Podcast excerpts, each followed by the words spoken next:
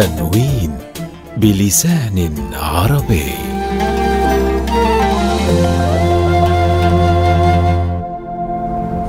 مرحبا سيد جون. اسمي سلمى وأنا طالبة دكتوراه في كلية العلوم السياسية في جامعة ييل. أوه جامعة ييل؟ الجامعة التي تخرجت منها في ماساتشوستس. يا يا لها من أيام خلت. أهلا آنسة سلمى. يبدو لي من اسمك وملامحك أنك من أصول شرق أوسطية. بالفعل يا سيدي. في الواقع ولدت هنا في أمريكا لكنني أنحدر من أصول عربية. وهذا ما دفعني لاختيار علاقة بلدان الشرق الأوسط بأمريكا بعد أحداث سبتمبر كموضوع للدكتوراه. وأود أن أستغل هذه الفرصة للحديث معكم حول تجربتكم السياسية بما يخدم البحث. أه، في الواقع يا سلمى لقد شرعت مؤخرا بكتابة الفصول الأخيرة من سيرتي الذاتية. والتي تتضمن الكثير من التفاصيل حول هذا الأمر. لكن يسعدني أن أجيبك الآن عن بعض أسئلتك. وبإمكانك الاستزادة من الكتاب عندما يصدر لاحقا. تفضلي تفضلي بالجلوس. شكرا شكرا سيد جون. بصراحة أود أن نبدأ حديثنا بسماع شيء عن نشأتك وبداية اهتمامك بالسياسة إذا أمكن. أنا يا سلمى ولدت عام 1943 في ولاية ماساتشوستس وكنا نقيم في ميليس. كان والدي يمارس مهنة المحاماة إضافة لعمله في قسم البحرية في السلك الخارجي. بينما كانت والدتي ربة منزل تهتم برعاية طفليها أنا وبيجي. دخل الدين حياتي في الصغر وكانت والدتي البروتستانتية المتغطرسة هي من جعلنا نميل إلى التربية الكاثوليكية. وحرصت على التزامنا متابعة دروس التعليم المسيحي.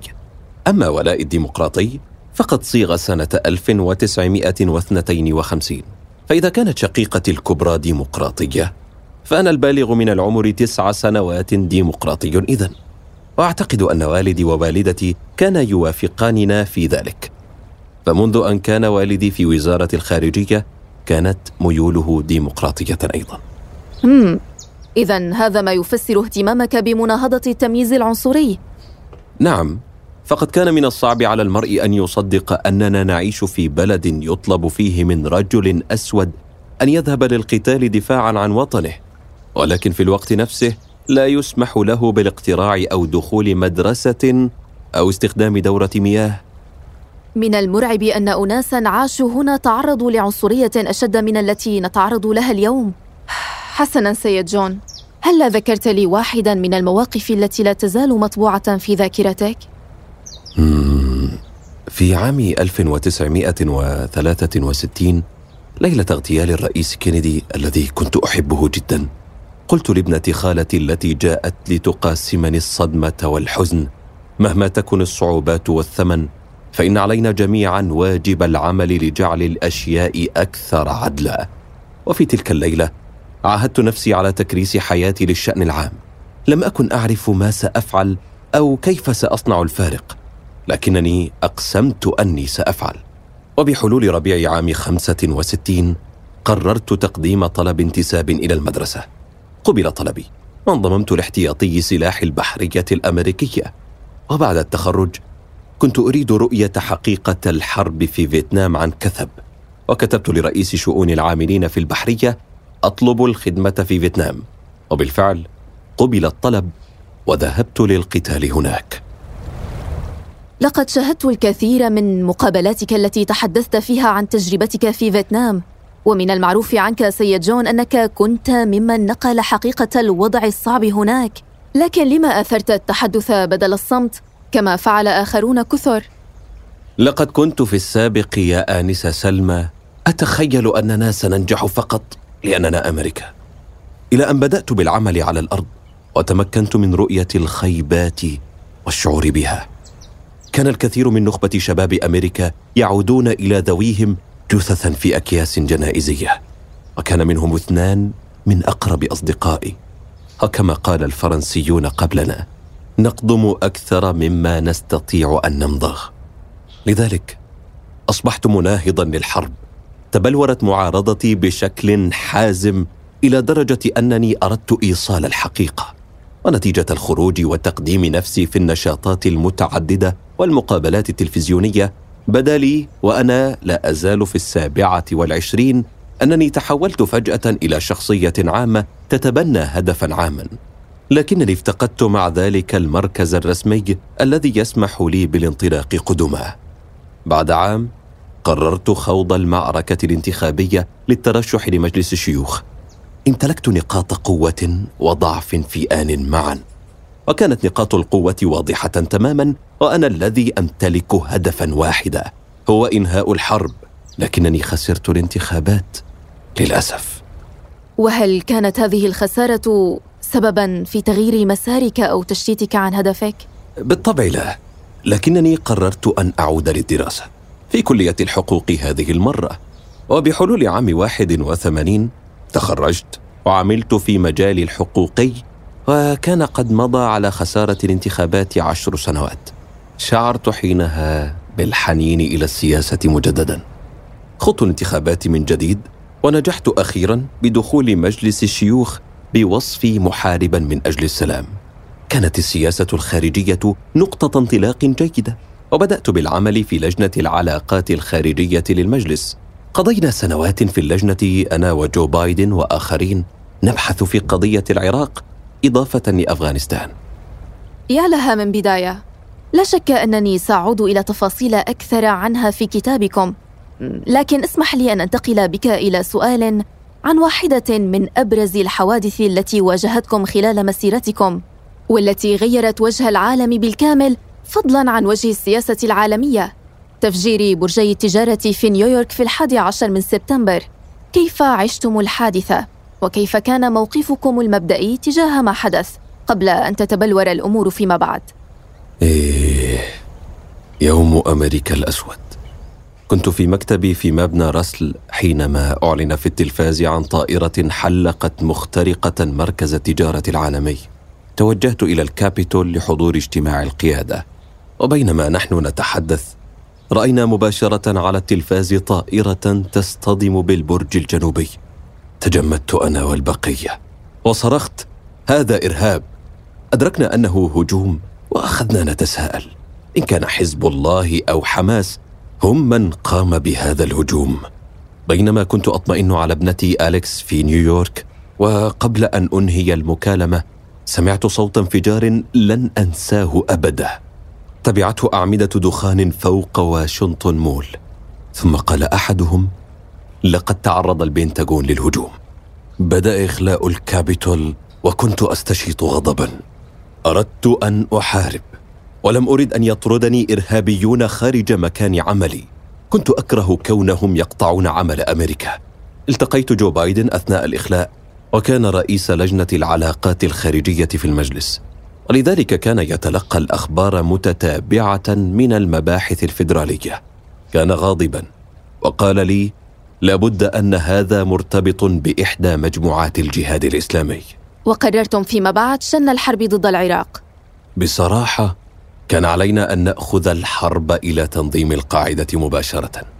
إلى ميدان المعركة فدعمت العمليات العسكرية الهادفة لإسقاط حكومة طالبان في أفغانستان. التي آوتهم وأمنت لهم مسرح العمليات. وانضم إلينا تحالف واسع من أعضاء الناتو. وكانت تلك هي الطريقة الصحيحة للذهاب إلى الحرب. لكن كان جورج بوش هو الرئيس في حينها. واعتقدت أنه سيستغل هذه اللحظة لدعم تحالفاتنا. لكن سرعان ما تغير شيء ما في طريقة تقديم إدارته للسياسة الخارجية. وبدا أن أولوية القاعدة وأفغانستان تراجعت مقابل العراق. وهل كنت من الداعمين للحرب والمؤمنين بوجود أسلحة دمار شامل هناك؟ لم يكن لدي أدنى شك بأن صدام كان يحاول تطوير أسلحة دمار شامل فهذا تاريخه. وقد ذهبت للبنتاغون ورأيت صورا وخرائط توضح ذلك. لكن لو كنت أعلم أن مصدر الدلائل كان مريبا كشخص مثل أحمد الشلبي لكنت سأنظر إلى ما كان يقدمه إلينا من منظور مختلف تماما. هل اعتقدت حينها أن الحل يكمن بيد الولايات المتحدة وحدها؟ وهل كان الحل العسكري خيارا اوحدا كنت أرى أننا إذا اضطررنا للذهاب إلى حل عسكري فإن من المهم استنفاد علمية الأمم المتحدة وبناء شرعيات وتحالف. وقد أعلن بوش في خطابه وضع خطة متعددة الأطراف مع وجود حلفاء والذهاب إلى الحرب فقط كحل أخير. ولكن بقيت الأمم المتحدة متشككة.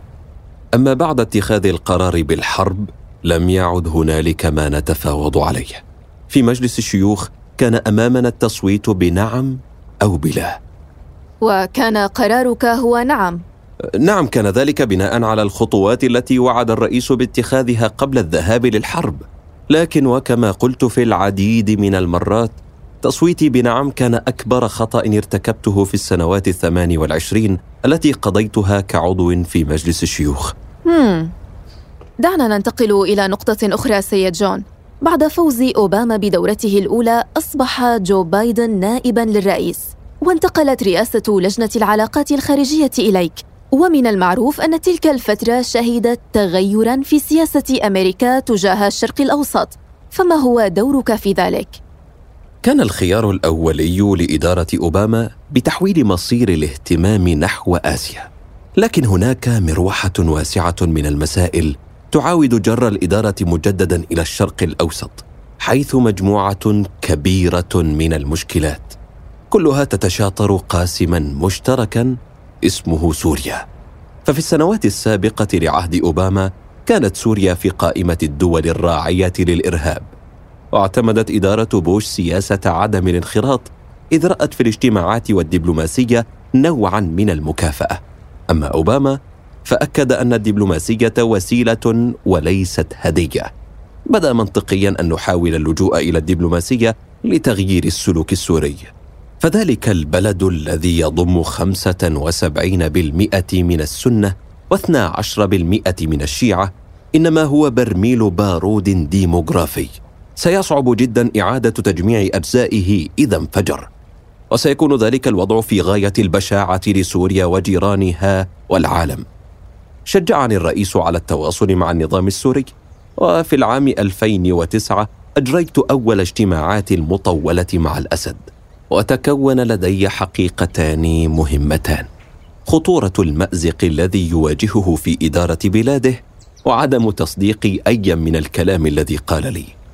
ثم واجهته بمسألة محطة الطاقة النووية التي قصفتها إسرائيل.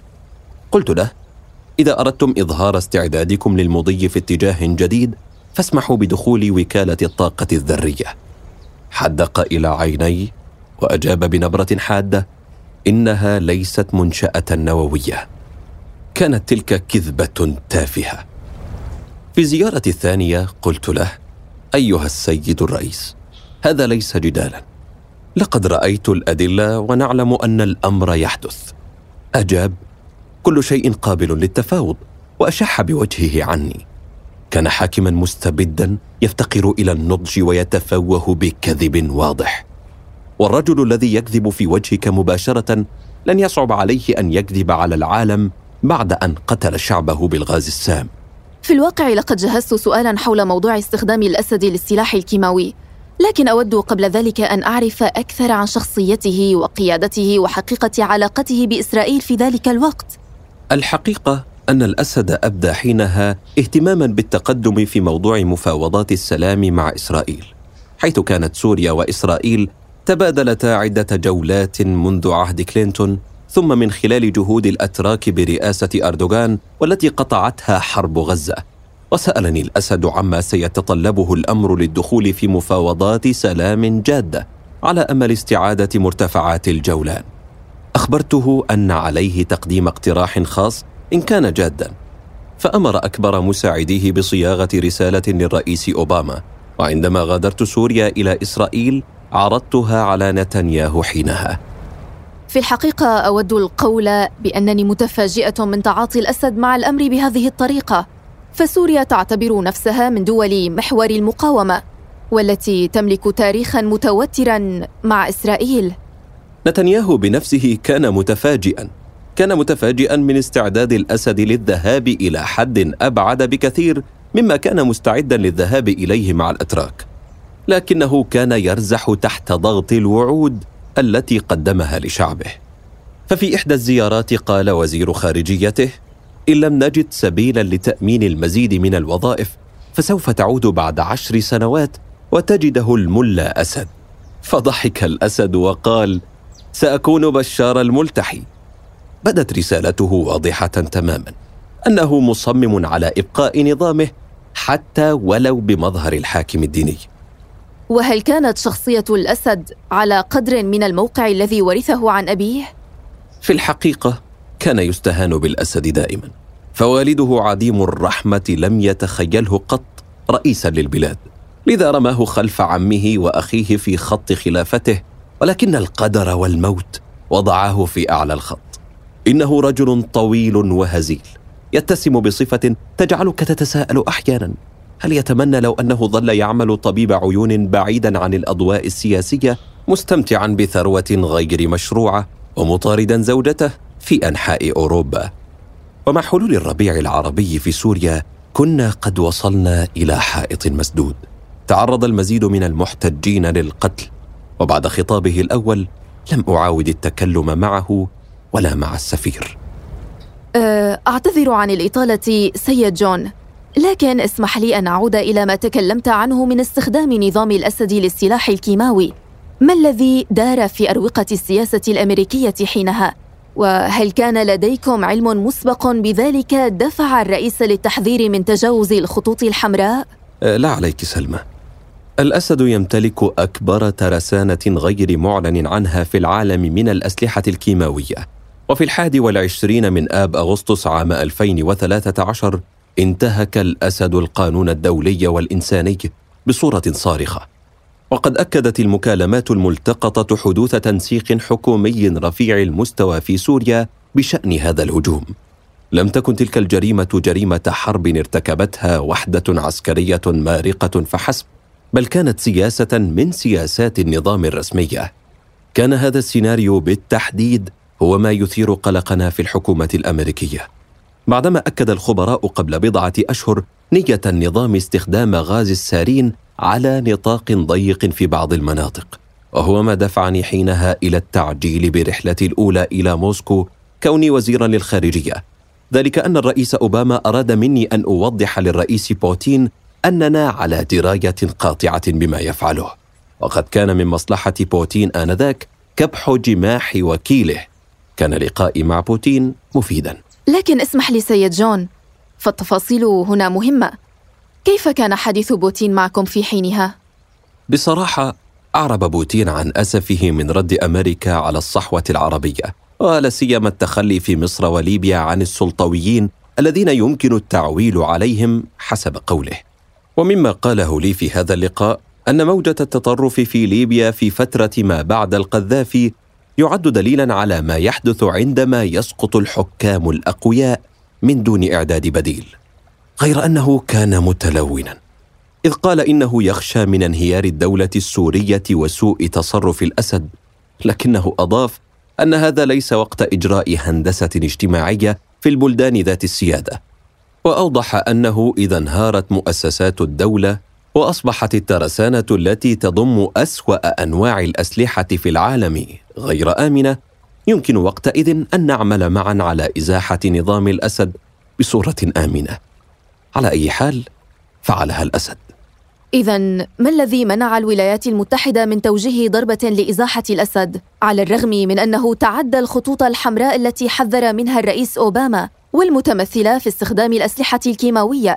وهل كنت تعتقد أن ضربة عسكرية قد تجدي؟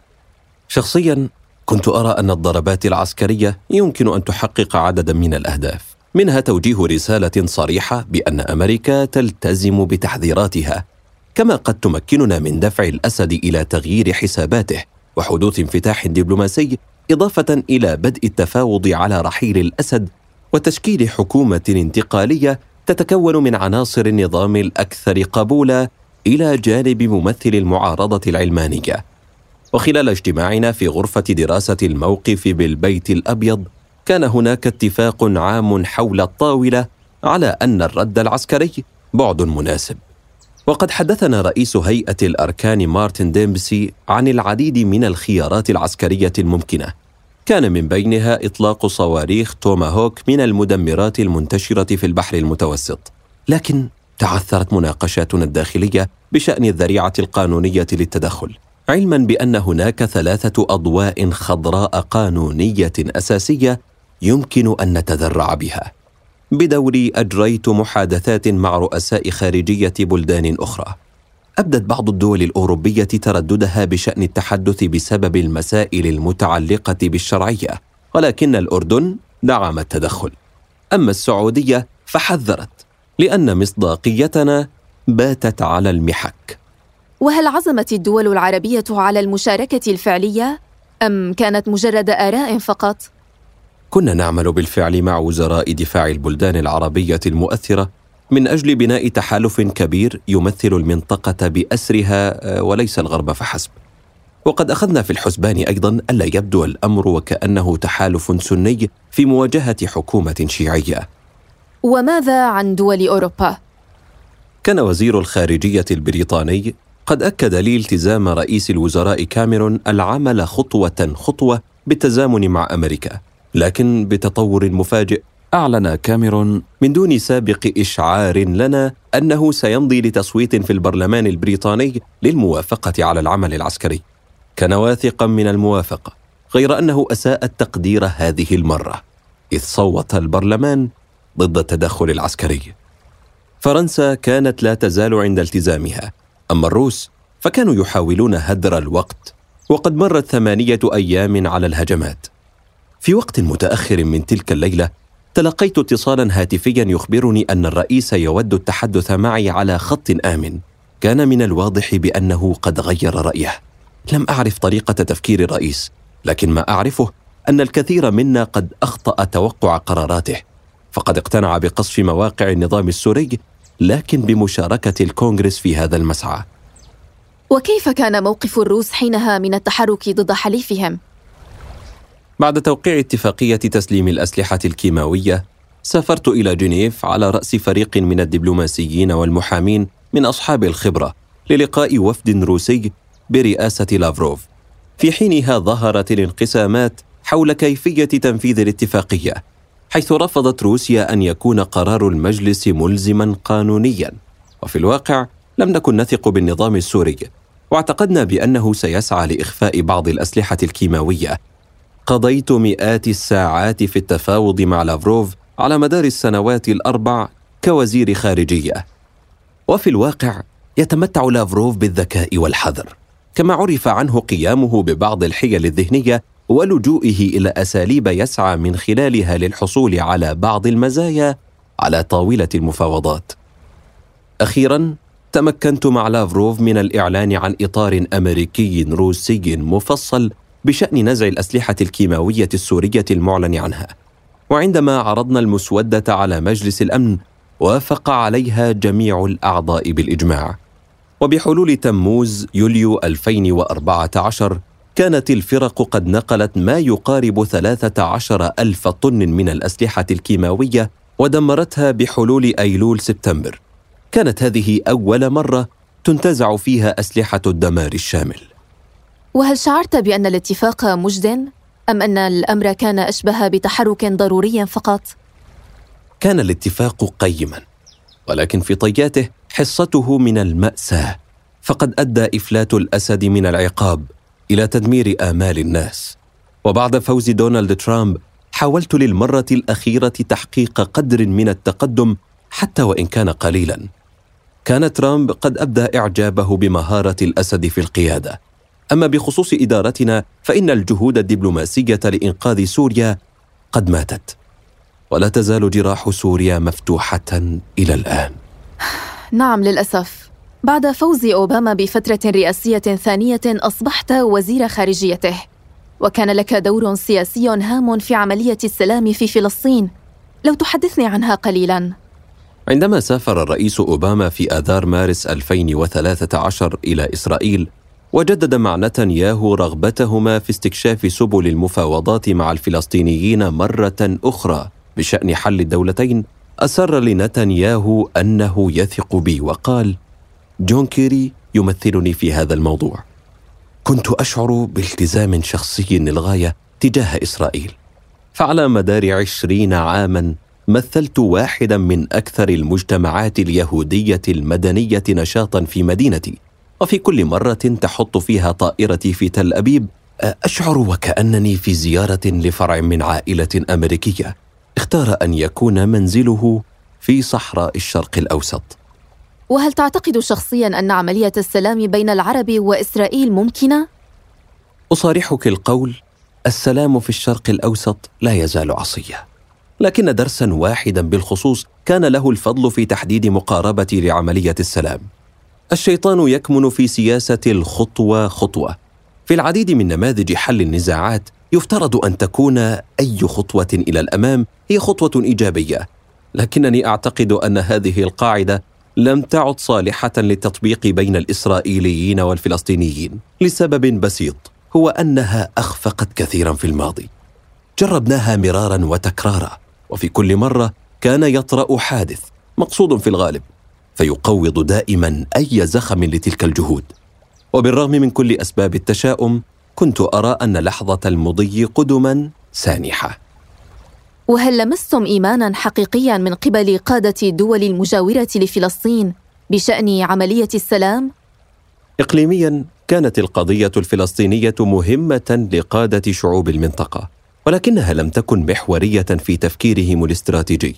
ومع ذلك ولئن كانت لديهم أسباب عديدة تدفعهم إلى المزيد من التقارب مع إسرائيل فإنهم شعروا بأنه من غير الممكن المضي قدما في ذلك الاتجاه. ما دامت القضية الفلسطينية من دون حل.